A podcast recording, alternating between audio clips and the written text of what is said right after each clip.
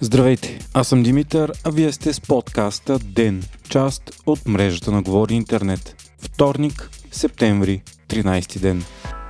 Рано тази сутрин са започнали нови гранични военни сблъсъци между Армения и Азербайджан. По общата им граница има чести престрелки от войната от 2020 насам, когато двата отколишни кавказски врагове се биеха за територията на Нагорни Карабах. Сегашните боеве обаче са по-жестоки от много време насам. Според Армения съседката е започнала интензивен обстрел с артилерия и оръжие с голям калибър срещу арменски военни позиции. Били са убити най-малко 49 военни. От своя страна Азербайджан обяви, че обстрелът е отговор на подривни действия от страна на арменската армия и че също е дала жертви без да уточни броя им. Армения загуби контрола над по-голямата част от Нагорни Карабах и 7 съседни области след 6 седмична война през 2020 година, която доведе до над 6500 убити и завърши с премирие чрез посредничеството на Русия. Случващото се в момента предизвика сериозно безпокойство за нова война, която допълнително да отежни обстановката на фона на конфликта в Украина.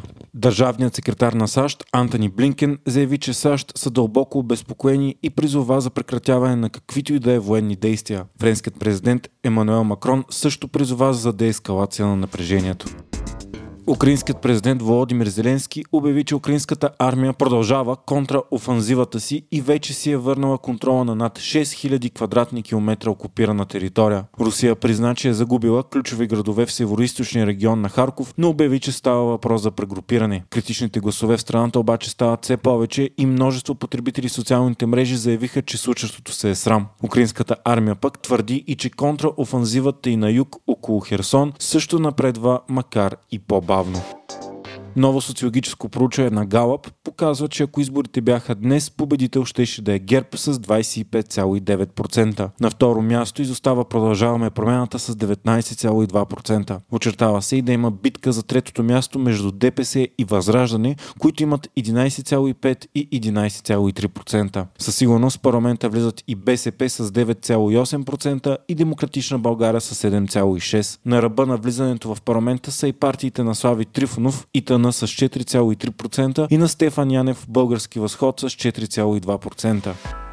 Служебният регионален министр Иван Шишков инспектира строежа на автомагистрала Хемус и заяви, че е възобновено строителството по три участъка. До края на месеца пък трябва да бъде пуснат и участъкът между Буховци и Бълкопитово. Строежът на най-важната непостроена магистрала в България бе за пореден път спрян в продължение на месеци, след като имаше проблеми с плащанията. Те възникнаха след като МВР започна разследване миналата година за прене на пари около авансите, превеждани от правителството на ГЕРБ за строежа на Хемус. Тогавашният министр на вътрешните работи Бойко Рашков заяви, че са откраднати милиони левове, заделени за магистралата и платени авансово. Вие слушахте подкаста Ден, част от мрежата на Говори Интернет. Епизода подготвих аз, Димитър Панайотов, а аудиомонтажът направи Антон Велев.